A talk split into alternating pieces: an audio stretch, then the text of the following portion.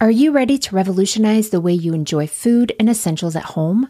Introducing Dash Pass from DoorDash, your ultimate ticket to convenience and savings. With Dash Pass, you gain exclusive access to unlimited $0 delivery fees on eligible orders, along with members only deals and discounts that will leave your wallet smiling. Whether you're craving the flavors of your favorite restaurants, need groceries from across town, or anything in between, Dash Pass ensures that everything you need is just a few clicks away, delivered right to your door. With Dash Pass, not only do you enjoy $0 delivery fees, but you'll also benefit from lower service fees on eligible orders, making it the most affordable way to satisfy your cravings and stock up on essentials from your local favorites. What I really love is how quickly Dash Pass pays for itself. On average, it takes just two orders, which makes it a no brainer investment for your budget. And as if that weren't enough, Dash Pass grants you special access to exclusive promotions and menu items, adding an extra layer of excitement to your DoorDash experience. You get all this for only $9.99 a month, which is a small price to pay for unlimited convenience and savings. My family and I have had DoorDash for the past year or so, and while I make most meals at home, I don't know that I could mom without it. I used it twice just this past week while we were dealing with a stomach bug at home, and it was so nice to have and to be able to focus on getting better and not running all over town to pick everything up for everyone. Don't wait. Sign up for Dash Pass now and unlock a world of possibilities, all from the comfort of your home. Dash Pass from DoorDash, delivering joy, convenience, and savings straight to your doorstep. Get more from delivery for less with Dash Pass. $0 delivery fees and reduced service fees on eligible DoorDash orders. Sign up for Dash Pass today and get your first 30 days free if you're a new member. Subject to change. Terms apply. Open the door to $0 delivery fees and savings you can't get anywhere else. Sign up for Dash Pass today only on DoorDash and get your first 30 days free if you're a new member. Subject to change, terms apply.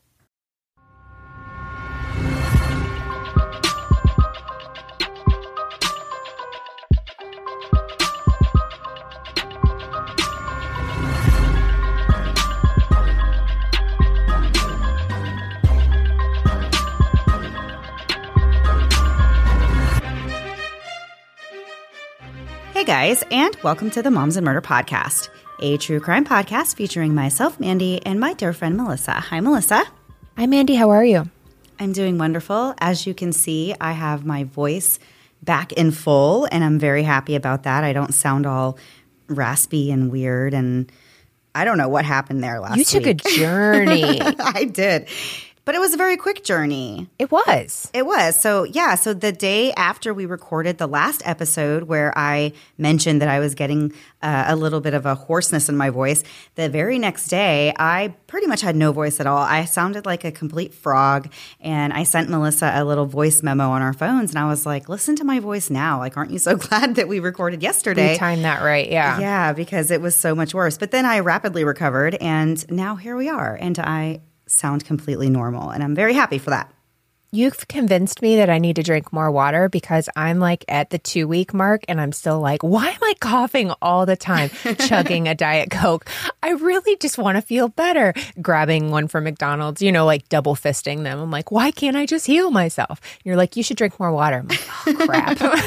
that probably would help me. So I'm going to be team water for the next few days and I'll let you know how it works out. Well, probably good. good. It'll probably work Yeah, I'm, I am absolutely positive that that will work out well for you. I like that it's a competition with myself, but I'm still going to drink a lot of Diet Coke. It just means I'm going to be peeing all the time because Well, I'm going okay. to continue my intake, my normal okay. intake. Yeah, but you you just have to offset it with some water. Just drink some water. Just drink some water. That's the Fine. motto. And for everybody listening, just drink some water. Stop what you're doing right now.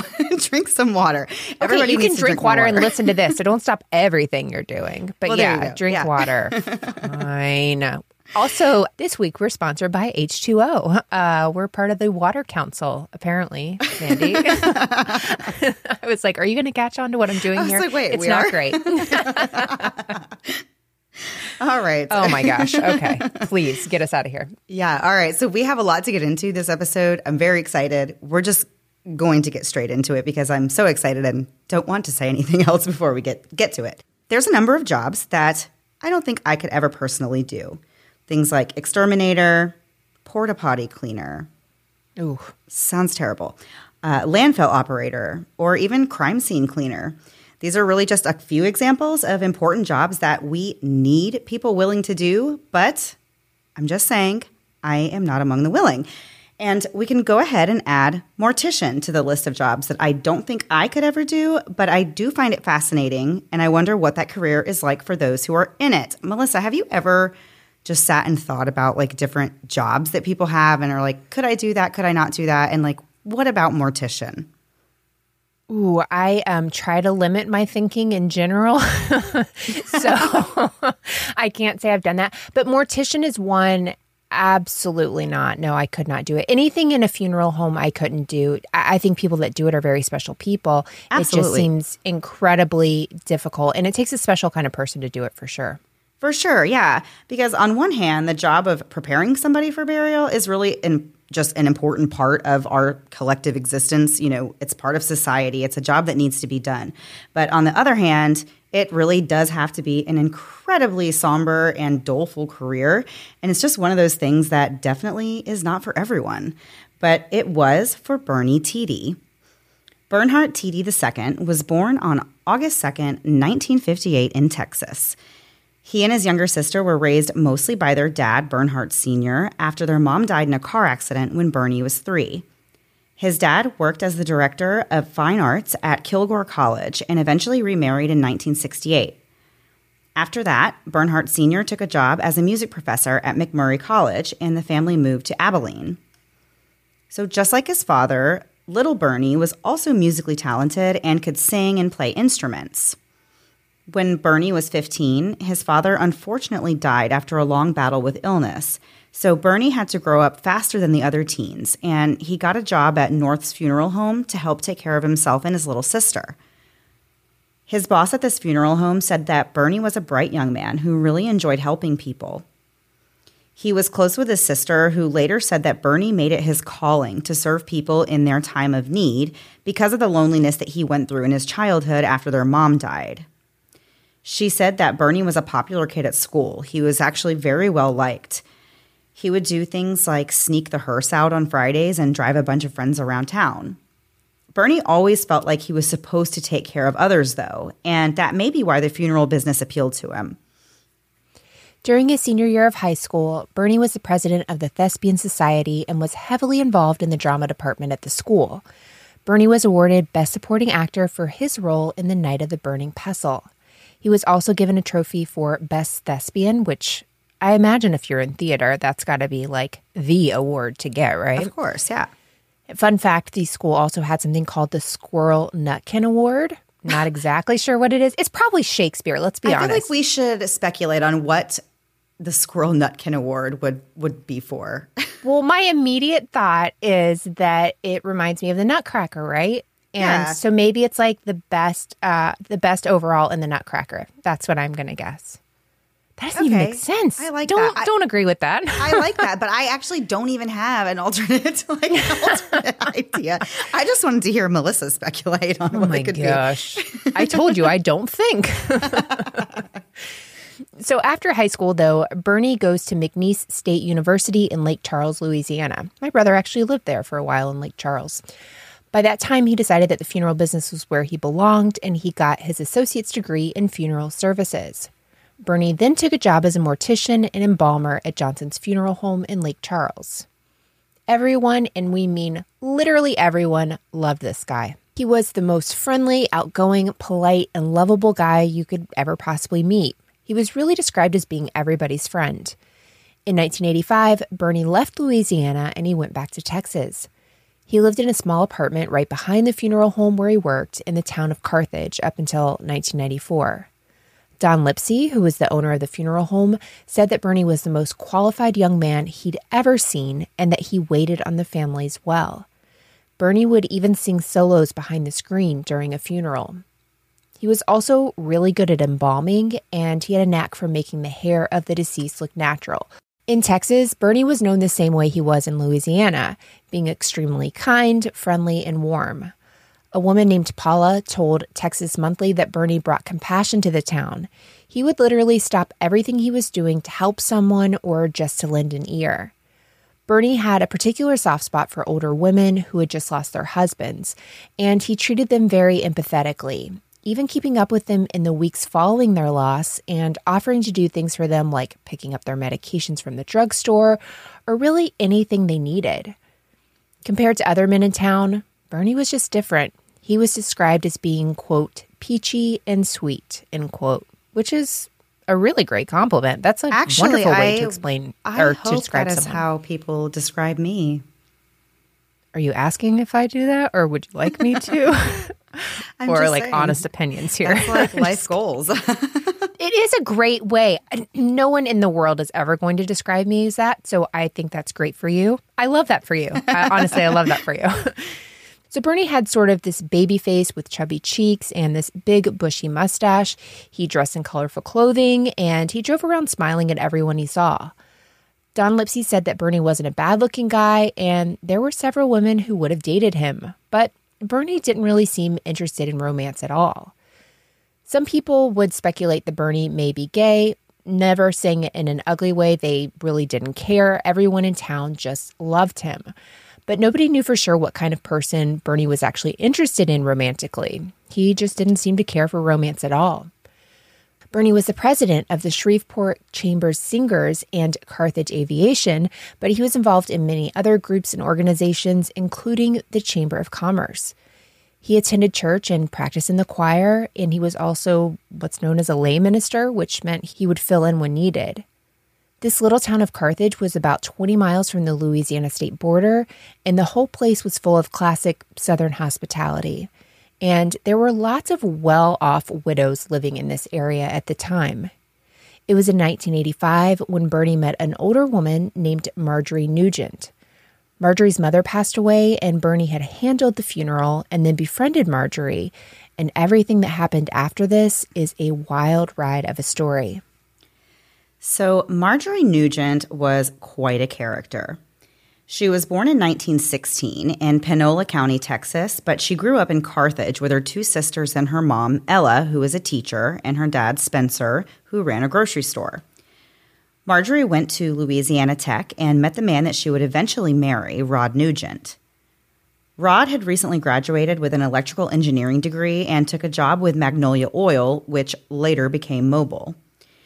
They lived in various parts of Louisiana, Texas, and New Mexico for the next few decades. They had one child together who was a boy named Rod Jr. Although Marjorie was an accomplished seamstress, she didn't really need to work because she and Rod were extremely wealthy. Marjorie spent her time participating in numerous groups. Although Marjorie was born in Carthage, she and Rod made a name for themselves as being pretty snooty around there. Marjorie acted like she was too good for the town. She didn't want to participate in any of the civic activities, and she seemed to really hate spending her money there. One man actually said that if Marjorie had her nose any higher, she'd drown in a rainstorm, which I think is like the coolest Southern phrase to say, like that somebody Right? is stuck up. And I just want to remember that one forever. I've never heard that before. It's good. Uh, so Marjorie actually rarely even left her estate. She and Rod had this huge 6,000 square foot home that was surrounded by a stone wall and electric gates, and she just stayed inside of it as much as she possibly could. Because of her quirky and different behavior, Marjorie became the talk of the town and the object of many gossip sessions. Neighbors learned that Marjorie was estranged from one of her sisters and that she had so many disagreements with her one and only son that they hardly even spoke anymore. Texas Monthly later said, quote, much of the gossip about Marjorie was no doubt exaggerated, end quote. One person did say, though, that Marjorie wasn't all that unfriendly, but she didn't go out of her way to be friendly. And this person said that can mean a lot in a small town, which you kind of understand that uh, a little bit. I don't know. Melissa, you and I have both grown up, I think, in Florida in the South. And so I kind of understand what they're saying here, where it's like she wasn't like super unfriendly, but she also didn't go out of her way to like be friendly to people. But I have- Right. I've been in towns where I can understand where that would mean something. Oh, yeah. Where I grew up in Havana, which is north of Tallahassee, like you know everyone there. So you don't go to the gas station and see strangers. You know everyone there. So Right. if you aren't friendly, people are going to notice. Even I had to be friendly. And does that even make sense? No. Right, exactly. Um, so in 1990, Marjorie's husband Rod died, and there weren't really that many people that offered their condolences to Marjorie. So Bernie saw that Marjorie was really lonely and he stepped up to be a friend to her in this time. After Rod died, Marjorie started spending a lot of time with Bernie. He would go to her house for lunch, take her to see plays, and he even left endearing notes around her house. Bernie was pretty much Marjorie's only friend, and by 1991, they were close enough that Marjorie told her bank to accept checks that were signed by Bernie and that he was going to be handling some of her bills. Marjorie really liked Bernie. He made her smile and he gave her a lot of attention. Soon after Rod's death, Marjorie gifted his $12,000 Rolex to Bernie. As Bernie and Marjorie got closer and they started spending a lot of time together, the other widows that Bernie had befriended started to feel kind of jealous because he didn't have as much time for them anymore. Meanwhile, Bernie and Marjorie were off living the dream. Marjorie took Bernie on a cruise, and they even stayed in the same cabin, which led to rumors that there may have been some sort of a romantic relationship going on. They were also seen holding hands in public, which further fueled these rumors, but in reality, Bernie's really only holding Marjorie's hand because she's unsteady on her feet. As more time passed, Marjorie felt even closer to Bernie than ever, and eventually she removed her own family from her will and made Bernie her sole beneficiary. This for me is where I immediately get the red flags. Right. Exactly. Because all of the rest of it's like, okay, he's being nice, he's being nice, right. he's being nice. And then this is like, hmm, but are you being nice for a different motivation? Right. And especially if you're the family, you could see red flags, like you were saying. Of course. So she also named Bernie her power of attorney. Marjorie told one of her cousins that she didn't want to leave any money to her son or her immediate family because they didn't appreciate her. As you can imagine, all of this fueled rumors about a romantic relationship even more than ever. By 1993, Bernie was over at Marjorie's estate every single day. He actually would get there early enough in the morning to make Marjorie coffee because she liked the way he made it. Even Marjorie's daughter in law believed that Marjorie and Bernie were having a fling, but she said they really didn't care. They just wanted her to be happy. Bernie's boss, Don Lipsey, said he knew they weren't having a romantic relationship, but it was a small town, so of course people are going to talk. However, romantic or not, the relationship between the two was becoming a problem for everyone else.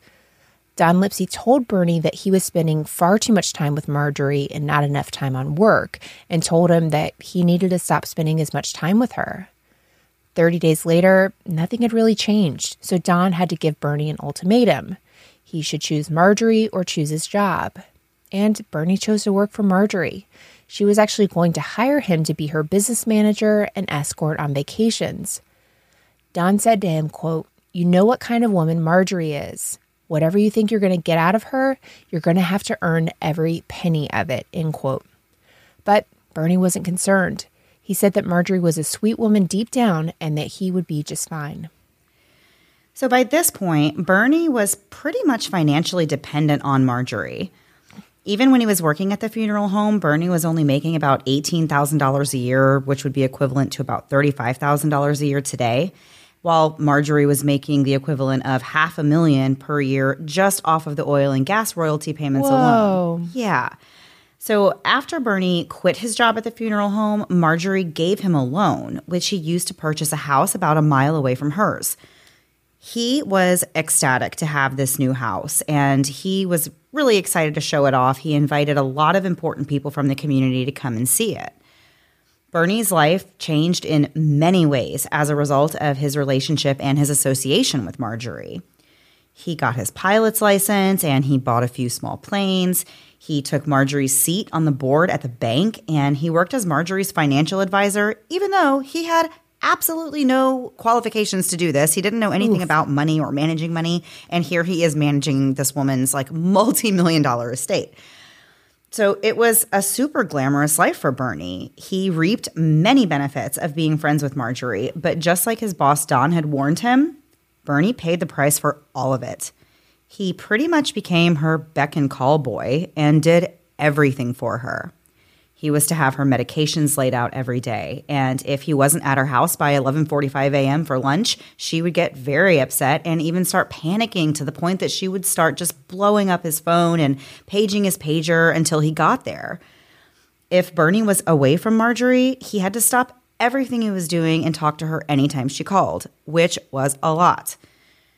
Throughout this time, Bernie had full access to Marjorie's finances, and he took full advantage of that. He was actually stealing from her, but in true Bernie fashion, it was always to help others. He bought at least 10 cars for people who couldn't afford them. He also bought a home for a young couple.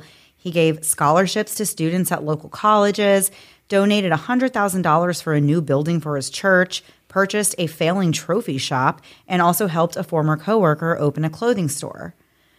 But still, the odd relationship seemed to also benefit Marjorie. She joined Bernie's church and even had the women's Sunday school class over for brunch. In 1994, Marjorie's family tried to visit her in Carthage, but Marjorie made it known that they weren't welcome and she really didn't want them there. But in 1995, things took a bit of a turn. Bernie told his sister that he was concerned about Marjorie and thought that she had signs of mild dementia. Things that made him think this included that Marjorie had fired the gardeners recently because the flowers didn't bloom on time. And in another instance, she forced Bernie to sit on the porch and shoot armadillos at all hours of the night, even though he told her he did not want to kill animals. So keep in mind, Bernie was seriously not a threatening or violent man whatsoever. He truly did not have a mean bone in his body, and he loved helping people. But Marjorie was really wearing out her welcome with Bernie, so to speak. She didn't speak to him very nicely and made him do everything for her, all while spoiling him with luxurious trips and possessions so that he would continue to stick around. Bernie told his sister that Marjorie was insanely controlling and constantly wearing him down, but he felt like he couldn't just quit working for her because he was literally all she had. But one person can only take so much, and on November 19th, 1996, Bernie finally snapped. On that day, he and Marjorie, who was 80 years old at the time, were in her garage when, out of nowhere, Bernie shot her in the back four times. He then wrapped a sheet around her body and put her in the deep freezer and went on with the rest of his day as planned. Bernie took some drama students from the college out for pizza to celebrate their dress rehearsal of Guys and Dolls. He was actually the musical director for that show. The next day, Bernie cashed a $20,000 check that he had written the day before. In an effort to conceal what he's done, Bernie had the maid continue to clean Marjorie's house, and the landscapers kept taking care of the yard. This went on successfully for weeks. That Christmas, Bernie put up a big Christmas tree in front of the window and put lights up around her house. The elaborate display actually caught the attention of a neighbor who knew that in years past, the only decorations Marjorie ever had out for Christmas were a couple of wooden soldiers that she put on the front porch, but she never had any lights. But this particular year, the lights stayed up until March. Bernie had a variety of excuses when it came to answering the question, Where's Marjorie? At Thanksgiving, he said she was spending the holiday in Ohio with her sister, and he kept that lie up until after Christmas. When spring rolled around, Bernie started telling people that Marjorie was at home bedridden due to an illness and she was not accepting any visitors. Later in the spring, Bernie said Marjorie had a stroke and she was now living in a nursing home. He also said that she was, quote unquote, losing her mind and alleged that she had Alzheimer's. Meanwhile, Bernie was continuing to fund his life with Marjorie's money. In total, Bernie stole more than $4 million from Marjorie. Wow. Yeah, he performed about a dozen transfers from one of her accounts for a total of $250,000 and cashed in about $400,000 worth of checks, as well as making all those purchases we talked about earlier, like the cars, the home for the couple, buying that trophy shop. And there's still so much more to get into, but first, a quick break to hear a word from this week's sponsors.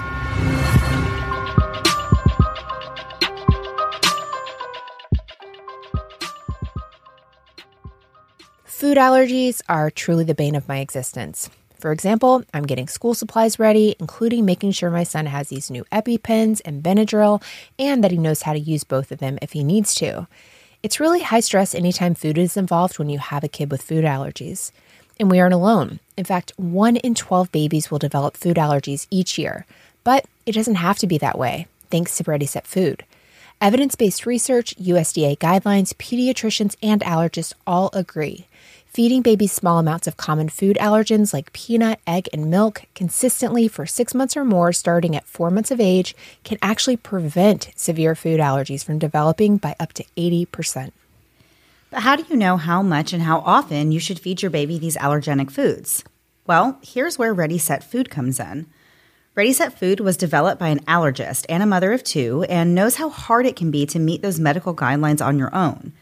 This resulted in a gentle guided system that takes both the mess and stress out of introducing allergens.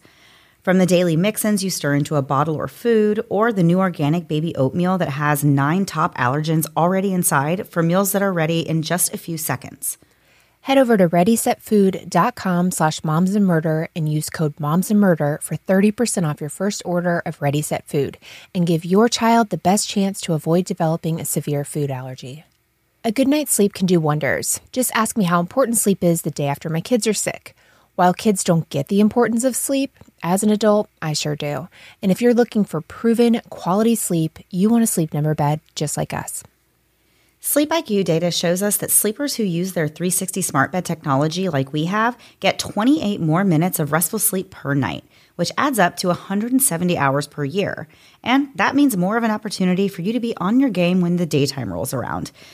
I like to measure my life as BSN and ASN, before sleep number and after sleep number.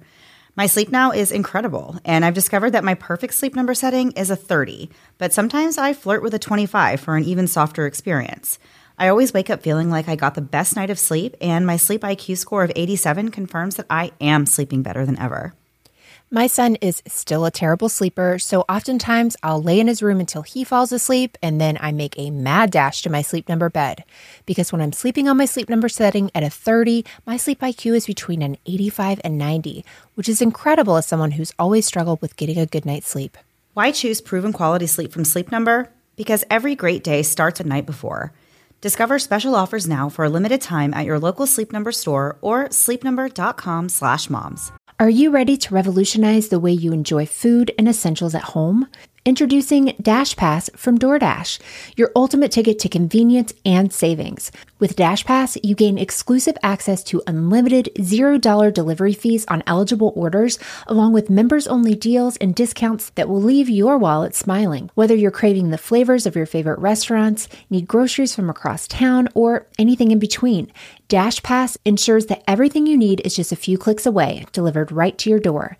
With Dash Pass, not only do you enjoy $0 delivery fees, but you'll also benefit from lower service fees on eligible orders, making it the most affordable way to satisfy your cravings and stock up on essentials from your local favorites. What I really love is how quickly Dash Pass pays for itself. On average, it takes just two orders, which makes it a no brainer investment for your budget. And as if that weren't enough, Dash Pass grants you special access to exclusive promotions and menu items, adding an extra layer of excitement to your DoorDash experience. You get all this for only $9.99 a month, which is a small price to pay for unlimited convenience and savings. My family and I have had DoorDash for the past year or so, and while I make most meals at home, I don't know that I could mom without it. I used it twice just this past week while we were dealing with a stomach bug at home, and it was so nice to have and to be able to focus on getting better and not running all over town to pick everything up for everyone. Don't wait. Sign up for Dash Pass now and unlock a world of possibilities, all from the comfort of your home. Dash Pass from DoorDash, delivering joy, convenience, and savings straight to your doorstep. Get more from delivery for less with Dash Pass. $0 delivery fees and reduced service fees on eligible DoorDash orders. Sign up for Dash Pass today and get your first 30 days free if you're a new member. Subject to change. Terms apply. Open the door to $0 delivery fees and savings you can't get anywhere else. Sign up for Dash Pass today only on DoorDash and get your first 30 days free if you're a new member. Subject to change, terms apply. Now back to the episode. So before the break, we had started this wild story about Bernie Tiede and Marjorie Nugent and this unusual relationship that they had with each other. Bernie was taking care of Marjorie in a very loving and actually caring way. And meanwhile, she was also funding a very luxurious lifestyle for him. So it was kind of this mutually beneficial relationship. But Bernie started taking advantage of that and was actually stealing from Marjorie uh, to the tune of total of $4 million. And eventually one day he snapped and shot Marjorie Nugent in the back. Uh, so we kind of are getting up to this point now where everyone's wondering where is Marjorie. There's been a lot of time has passed since the time she was killed to now. We're now in the new year, and nobody has seen or heard anything from Marjorie. So the suspicions that something was wrong really began to rise. One woman named Ruth later said that she was suspicious of where Marjorie was, but she didn't think that she could go to the police because if she was wrong, she would be laughed out of Carthage. But finally, in July of 1997, eight months after Marjorie was killed, investigators were contacted by an anonymous caller who said that they were worried about Marjorie because it didn't seem like anybody had seen her for quite some time. Detectives didn't even investigate this tip for a month, which Whoa. is just crazy to me that they didn't even send somebody out there to just knock on the door and say like, "Hey, what's going on?" For a month? That's crazy. Right. Yeah, I've never crazy. heard that. Um, so eventually, finally, after a month, the officers finally asked Bernie where Marjorie was, and he told them that she was very sick and was in a temple hospital under the name of Jane Doe. When they went to this hospital to find her, they were told that there was nobody there, you know, for treatment that matched Marjorie's description. Officers then contacted Marjorie's son, Rod Jr., to find out if he had access to his mom's house and could go there to verify whether she was there or not and just kind of to look around.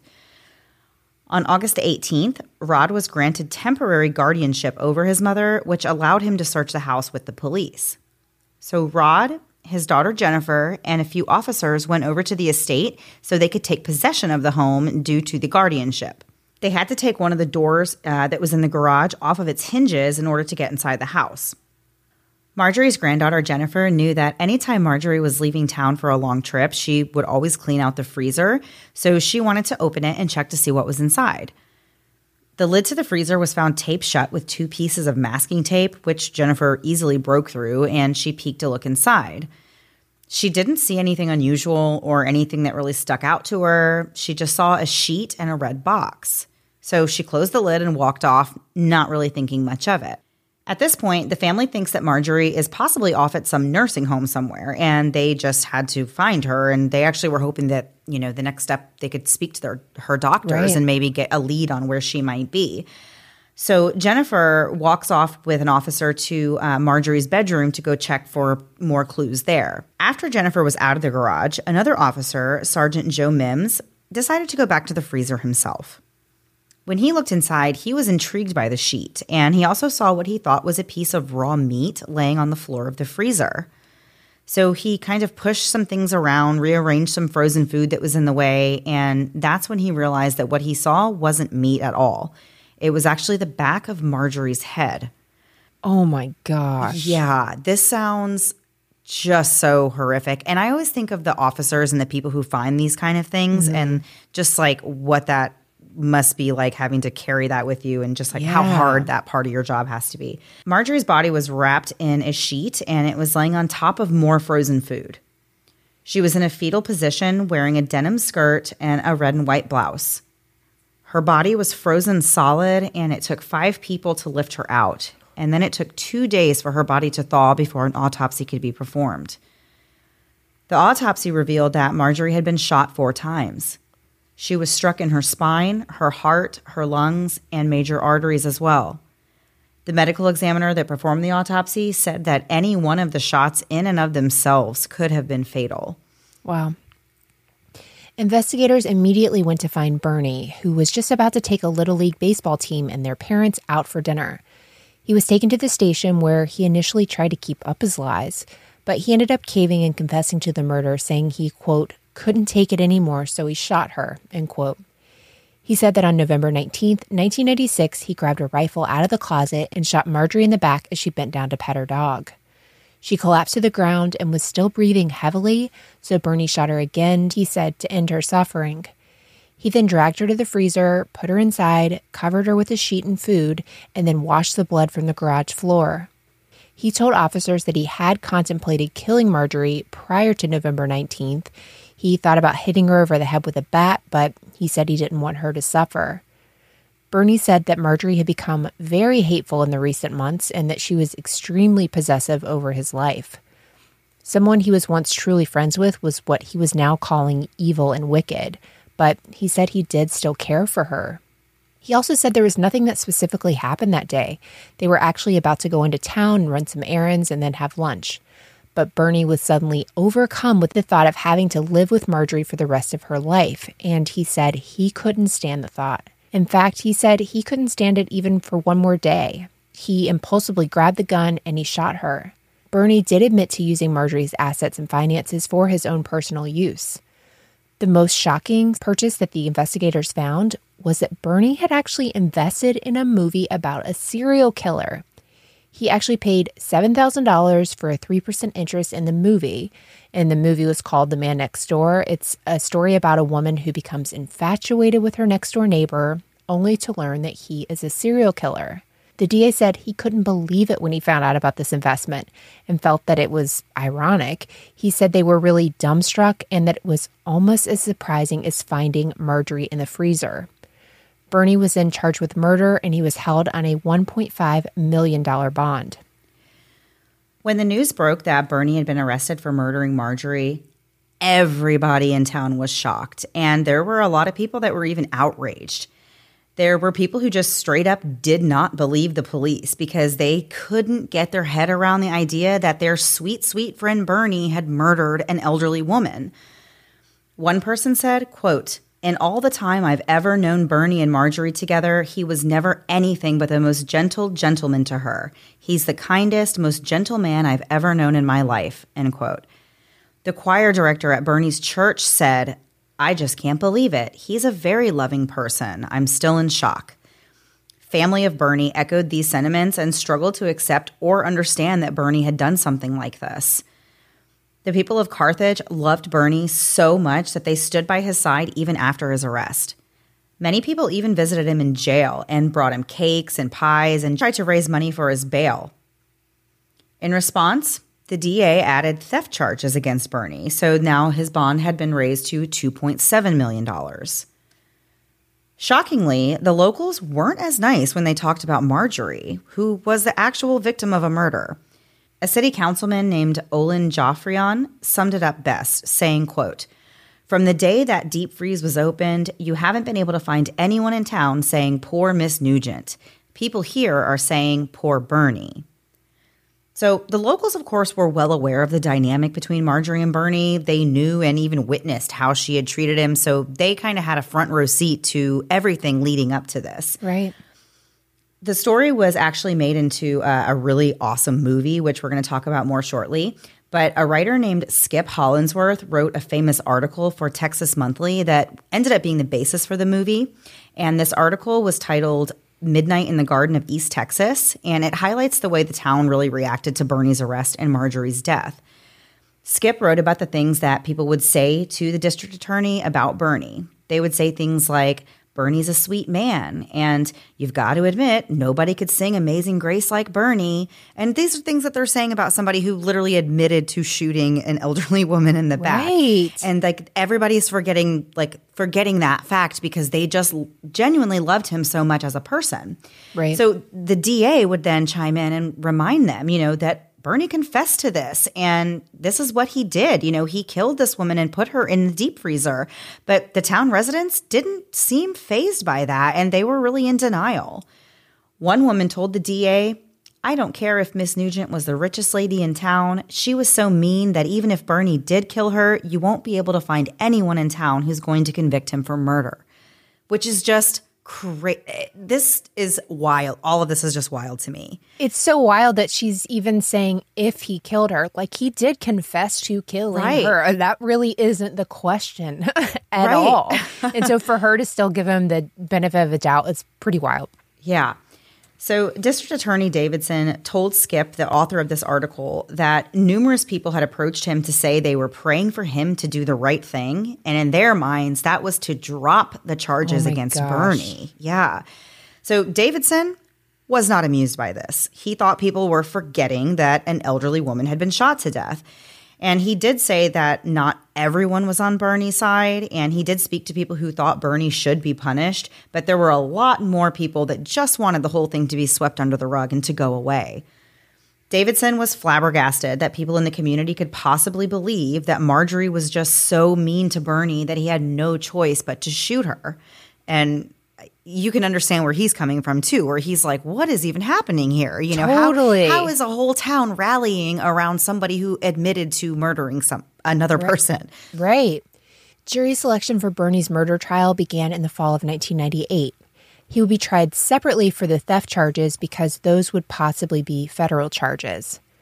Unsurprisingly, they were unable to seat a jury due to all the pretrial publicity and the general bias in town towards Bernie.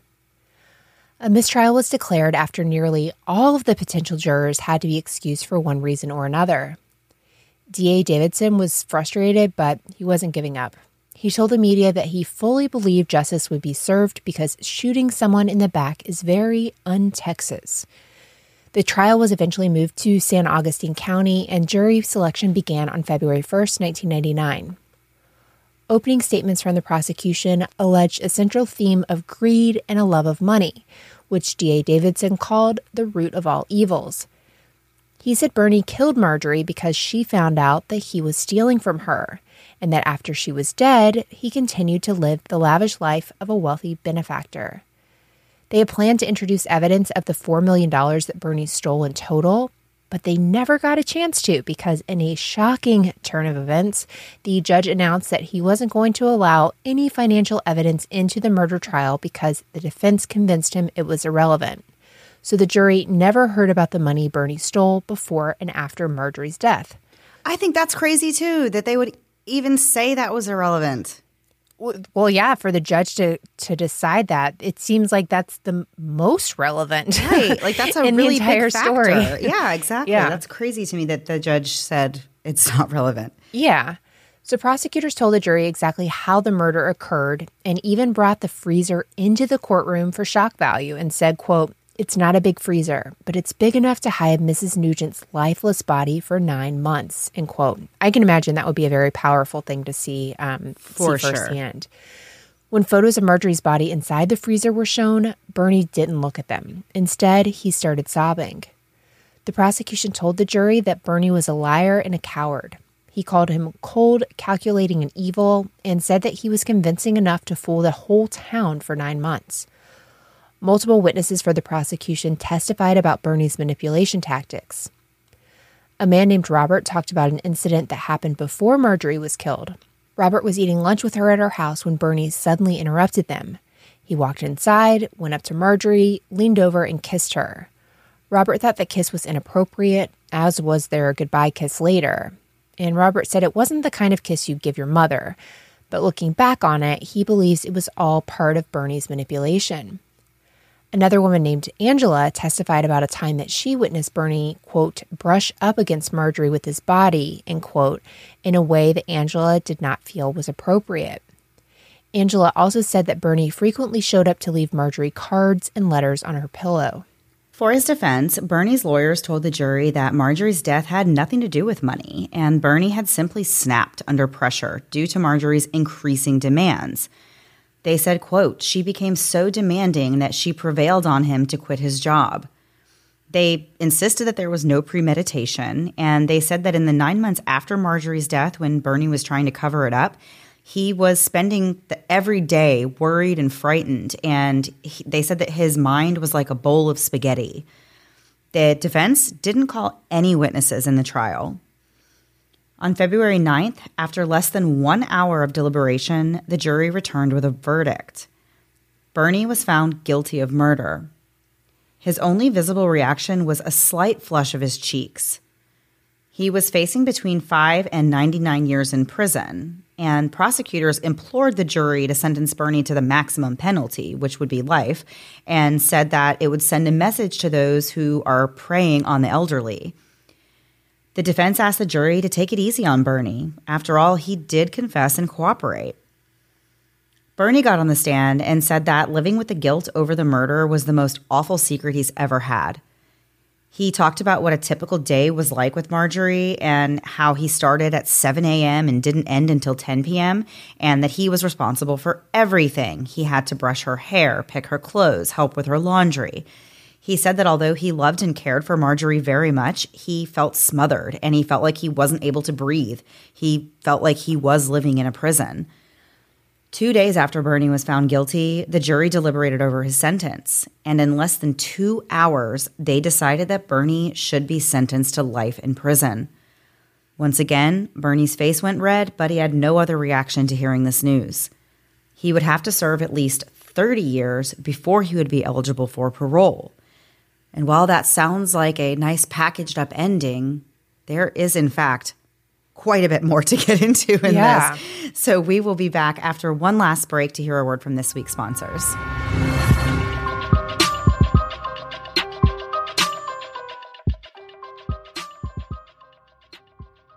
Now, a word from our sponsor, BetterHelp. There's a saying by Sarah Payne Stewart You're only as happy as your least happy child. And as a parent of a teenager, I feel this big time. No matter what's going on in my life, if my kid's having a hard time and struggling, I tend to carry that emotion with me. As moms and humans, we carry a lot. And sometimes we need to invest time and care into our own brains to keep them healthy. And that's where BetterHelp comes in. BetterHelp is online therapy that you can do from the comfort of your own home. They offer video, phone, or even live chat only therapy sessions, so there's no need to see anyone on camera if you don't want to. With BetterHelp, you're able to be matched with a therapist in under 48 hours, plus, it's much more affordable than in person therapy. I've spent the last several visits in therapy discussing things with my family that I feel like I'm carrying. It's a big load, and just learning how to work through it is really vital to my overall mental health. I don't know about you, but when I'm struggling, I have a hard time sleeping. And when I have a hard time sleeping, I'm overly tired. And when I'm overly tired, problems seem bigger than they actually are, and so on and so on. And the cycle continues. But with my BetterHelp therapist, I'm able to get all my thoughts out to a person who can give me direction and encouragement to get me on track. Our listeners get 10% off their first month at betterhelp.com slash moms. That's betterhelp.com slash moms.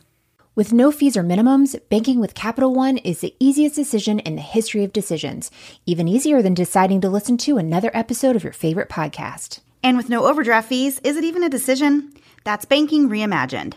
What's in your wallet? Terms apply. See CapitalOne.com slash bank.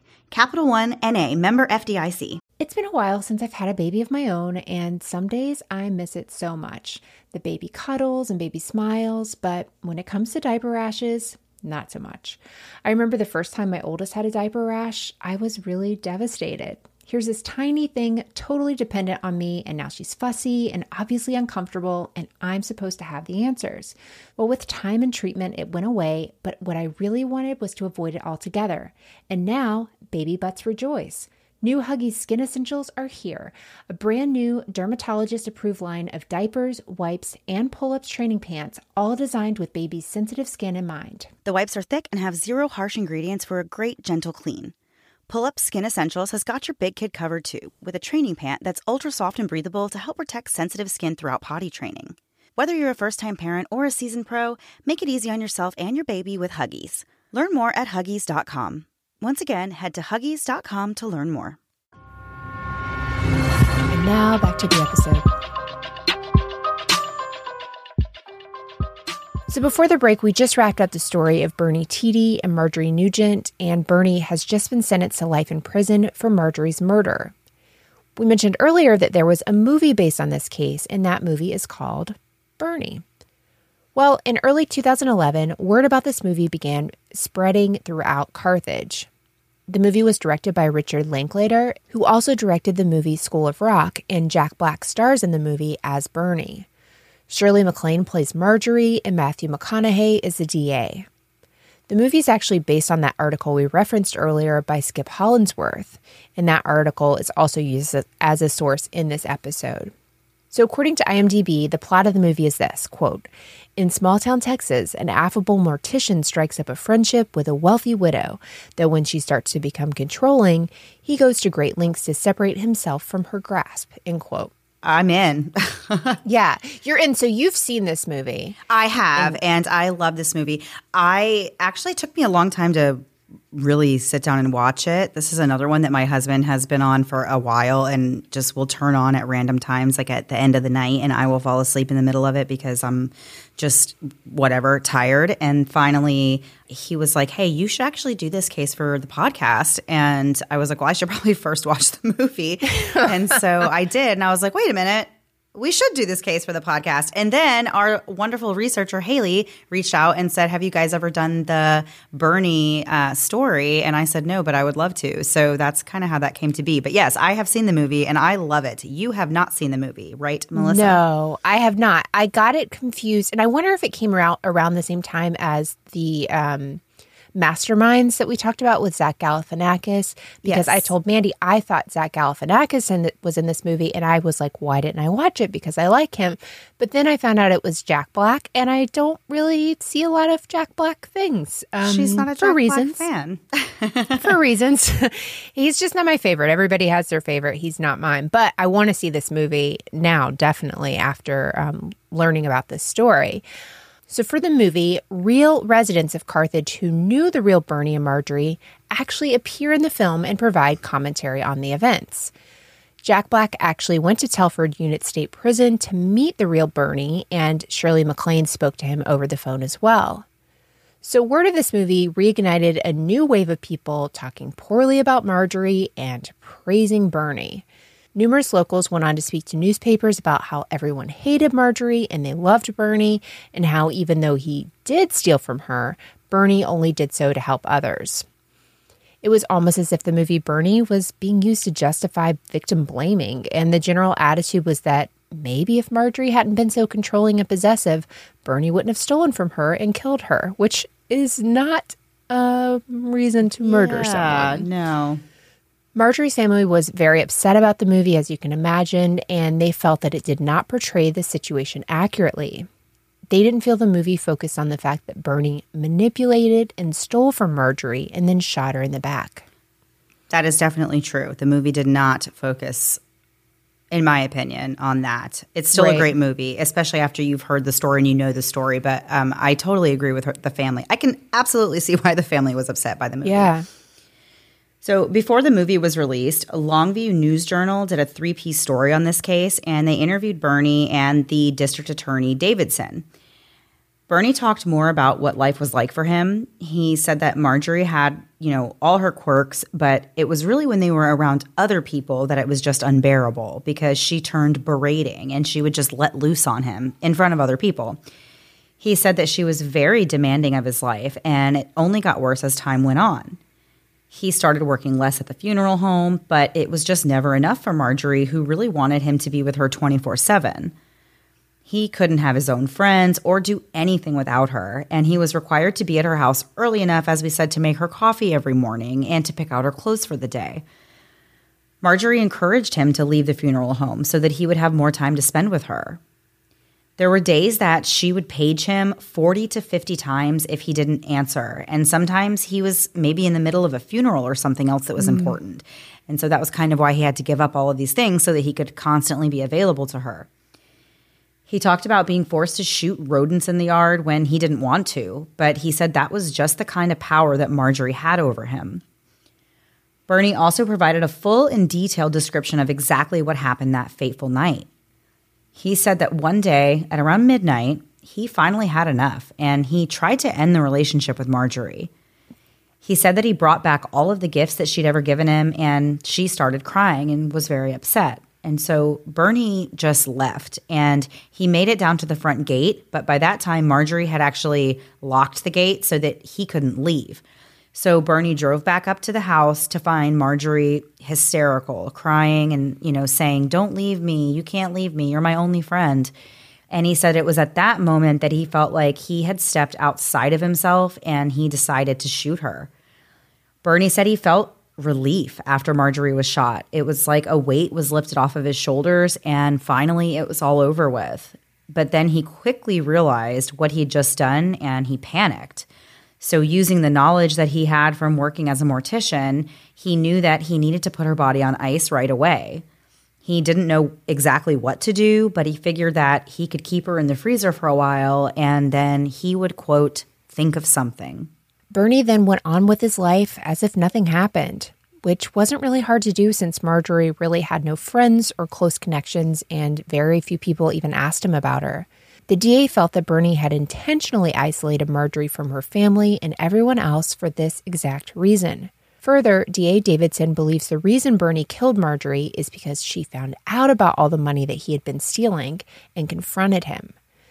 Davidson speculated that Marjorie had called the bank to set up a meeting to figure out why she had money missing and that Bernie shot her in the back as she was heading to that meeting.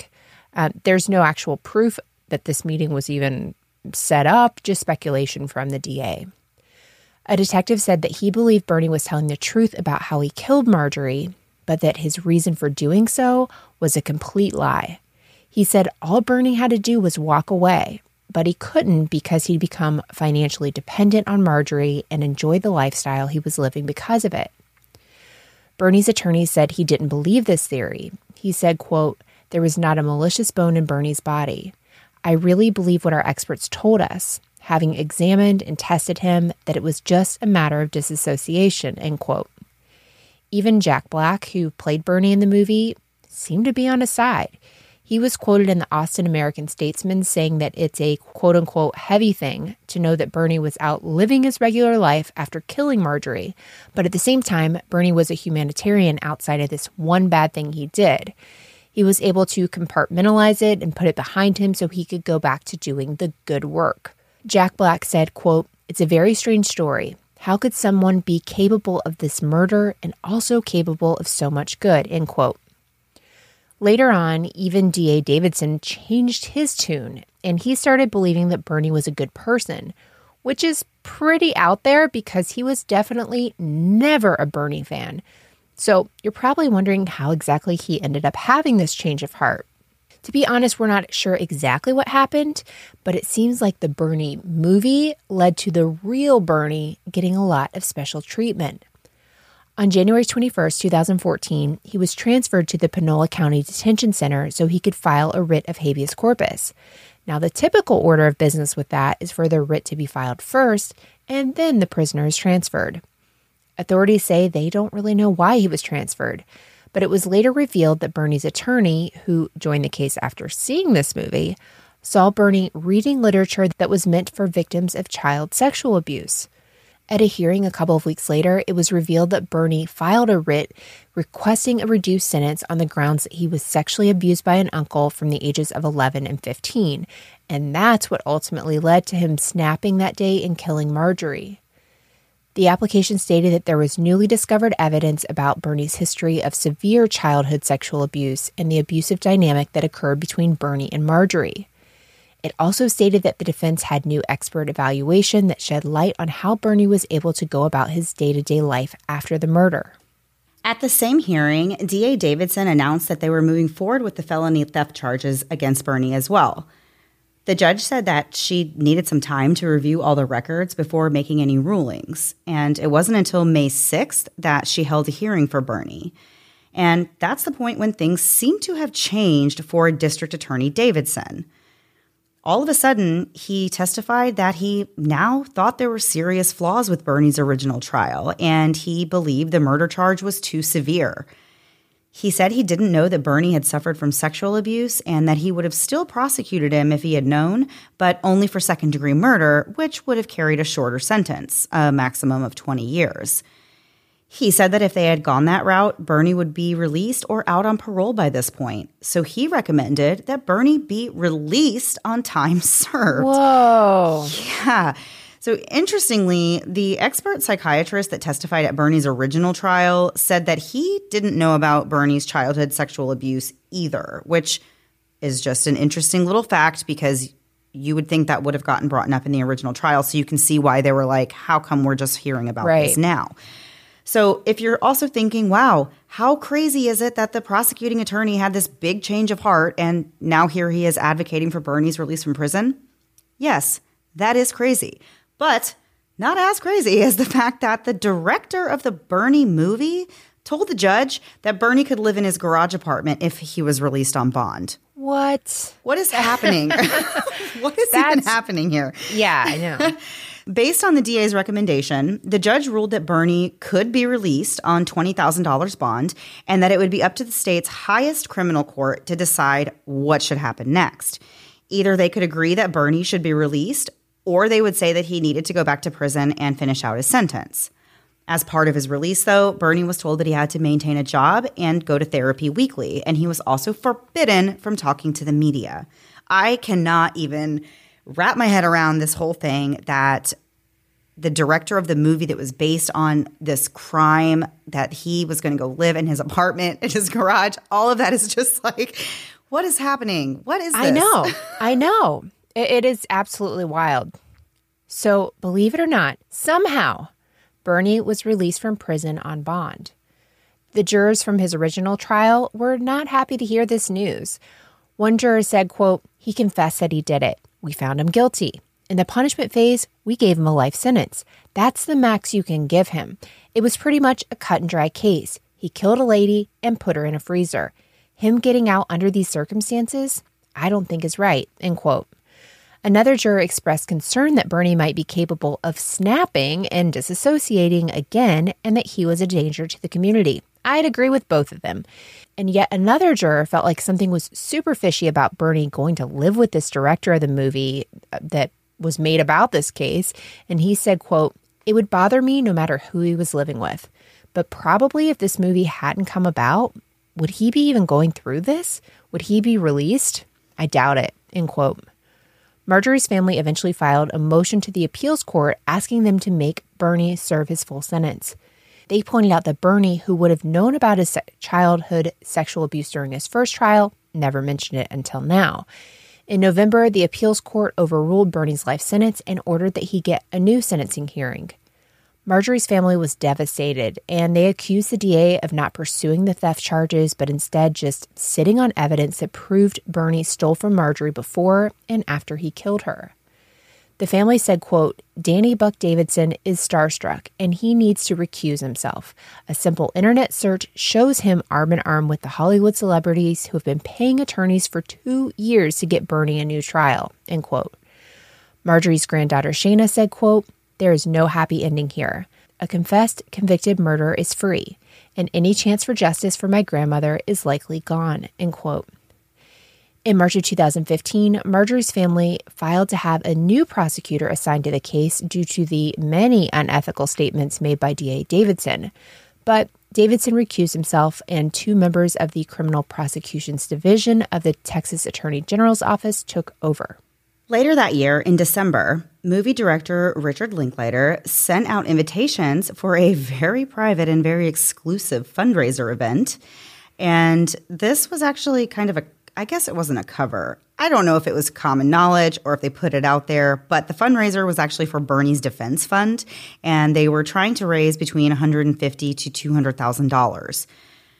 The fundraiser event was going to include dinner and music, and Jack Black and the real Bernie Tiede were going to be there singing and entertaining everyone. And after that, the other members of Tenacious D were going to come take the stage. That's only one other guy. I feel like this isn't even real life. I feel like we're just relaying the plot of a movie right now because this, feels like, like, a Tenacious D movie. It which does. Is, okay, again, and that's why what I, like I what I was telling uh, my husband about like this after stuff. You know, after the movie, all this crazy stuff that happened. Uh-huh. He was like, they need to make another movie, like yeah, about, about, what happened afterwards. Yeah. So um, for this fundraiser, they were also going to have a screening of the Bernie movie where Bernie, Tiede, Matthew McConaughey, Jack Black, and possibly Shirley MacLaine were going to be in attendance. Bernie got around this whole no publicity thing because it was a private fundraiser, and the invitation was from the Bernie Film Gang, which was really just Ugh. the director, Jack Black, Matthew McConaughey, and Bernie Tiede himself. So Marjorie's granddaughter was rightfully offended by this whole event and thought that it was in very poor taste, and she said, quote, I wish she was here with me. She was a loving, caring grandmother, and she didn't deserve to be shot four times in the back. End quote. In April of 2016, it was time for Bernie's resentencing trial, and a jury would once again decide his sentence. This time, though, the prosecutors were allowed to bring up the $4 million that Bernie had swindled from Marjorie. They also had a psychiatrist counter everything the defense experts testified to. Prosecutors also had Bernie's uncle testify that he never molested Bernie as a child. However, the defense had a tape that they recorded the week before where the uncle admitted to the abuse, so I'm not really sure what exactly happened there. Uh, but they also noted that he, the uncle, had been indicted in Louisiana on child sex charges, but those charges were dismissed due to the statute of limitations. So we don't really know one way or another for sure whether or not Bernie was sexually abused as a child. That's just all the information that we have. Right. The defense tried to convince the jury that Bernie snapped due to the sexual abuse he endured as a child and said he went into a dissociative state when he killed Marjorie. They had their own expert psychiatrist testify that Bernie's relationship with Marjorie was typical of abusive relationships and that Bernie was like the quote unquote battered wife who just couldn't pick up and leave. On April 22nd, the jury deliberated for four and a half hours before coming back and handing down a sentence of 99 years in prison. Bernie seemed absolutely stunned when this verdict came down. Marjorie Sunrod Jr. told the media, quote, We've been dying to tell this story for years and years, and we finally proved it in a court of law, end quote. Finally, the public knew that Bernie had stolen nearly $4 million from Marjorie before and after her death. The jury's decision meant that they agreed that Bernie killed Marjorie for her money, not because she was abusive. Today, Bernie is incarcerated in the Estelle unit in Huntsville, Texas. He is eligible for parole in August 2029. He'll turn 71 years old that month. Mandy, what are your thoughts? I don't really know. I have so many thoughts. I uh, murder is never okay. That's my thought. That's yeah, my one I mean, thought. You know, I mean, it's not, it's really not okay. This is a crazy story, and there are parts where you do have sympathy, I feel like, for Bernie because sure. I feel like his heart was in the right place to start off with. I feel like he developed this friendship with Marjorie. He took her in. I feel like he genuinely did care for her and want to take care of her. But I do feel like he got into a situation where he was in over his head. And because of the type of person he was, he allowed it to get to a point where it was so overwhelming that he snapped. I'm not saying that makes it okay, but I'm saying he snapped. And I do understand why he snapped, but I feel like also it's not okay. Like he should have seen it coming a long time before and been like, I can't work for you anymore, or whatever the case was. But it's not okay what he did. But this is such a fascinating story to me because I have just never seen or heard of another case ever where so many people are literally rallying around a person who admitted that they committed murder. Right. And in there there are stories where you find out that there has been, say, a domestic violence um, situation, and the woman finally breaks and shoots the husband, and you see people coming to their defense, right? Like to some degree. I've right. never seen anything like this degree where everyone's like, he could sing well. He was nice to people. He, right. Blah, blah, blah.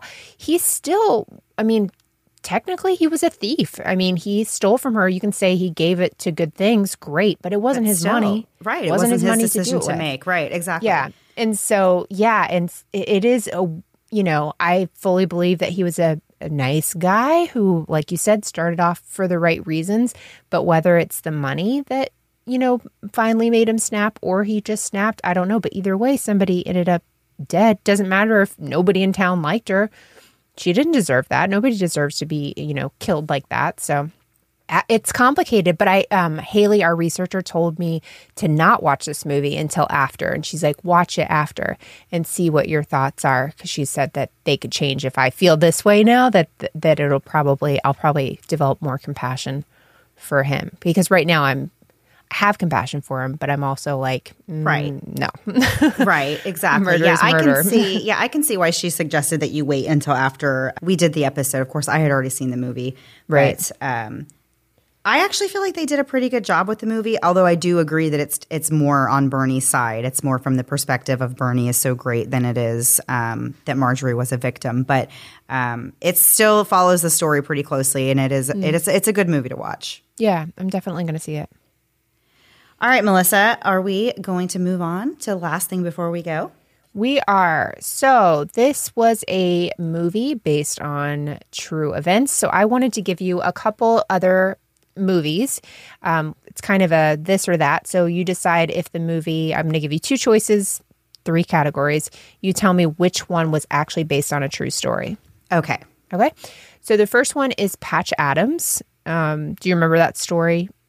Oh my gosh, is this Robin Williams? This is a Yeah, so- tearjerker. Yes, it is. It's the um the story follows Hunter Patch Adams after developing suicidal thoughts, admits himself to a mental institution. He finds using humor and all these other things helps his patients, right? So that's one movie, Patch Adams. The other one is John Q. And this is the story of a man This is a I know. too. Oh my gosh, these are great movies. They are. Whose uh, son needs a heart transplant. He goes on the organ transplant list. It's going to cost all this money. Uh, John Q basically takes over and uh, takes over this hospital until his son is able to get this transplant, right?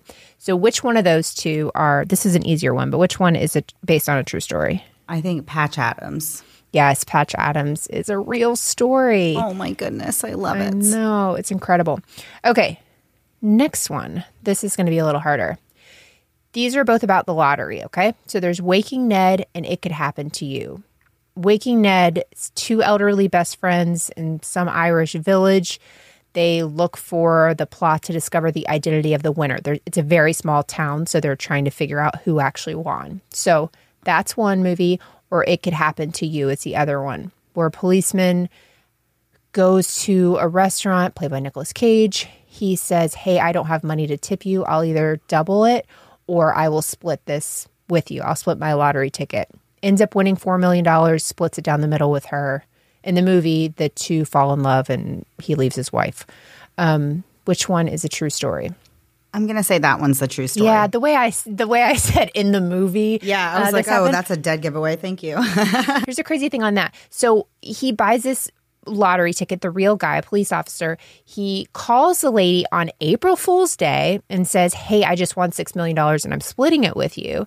And she's like, Hey, it's, I'm still asleep. Don't bother me. And then finally, he's like, No, listen, I'm being serious. So the two families end up splitting the lottery payout. It's $285,000 every year for 21 years. So just incredible. He and his wife was like, he said that he owed her the money, and so we just split it, and that was like that was it. I love that story. That's awesome. You'd be pissed. You'd pissed. I would. No, I wouldn't. I wouldn't.